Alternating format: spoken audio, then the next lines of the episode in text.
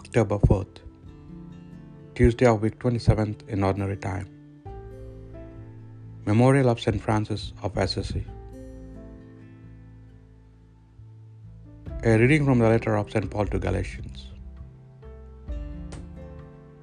The only thing I can boast about is the cross of our Lord Jesus Christ, through whom the world is crucified to me, and I to the world. It does not matter if a person is circumcised or not. What matters is for him to become an altogether new creature. Peace and mercy to all who follow this rule, who form the Israel of God. I want no more trouble from anybody after this. The marks on my body are those of Jesus. The grace of our Lord Jesus Christ be with your spirit, my brothers. Amen. The word of the Lord. You are my inheritance, O Lord. Preserve me, God, I take refuge in you. I say to the Lord, You are my God.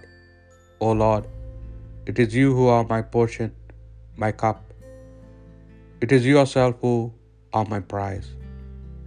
You are my inheritance, O Lord. I will bless the Lord who gives me counsel, who even at night directs my heart. I keep the Lord ever in my sight. Since he is at my right hand, I shall stand firm. You are my inheritance, O Lord. You will show me the path of life, the fullness of joy in your presence. At your right hand, happiness forever. You are my inheritance, O Lord. A reading from the Holy Gospel according to St. Matthew. Jesus said, Come to me, all you who labor and are overburdened, and I will give you the rest. Shoulder my yoke and learn from me, for I am gentle and humble in heart, and you will find rest for your souls.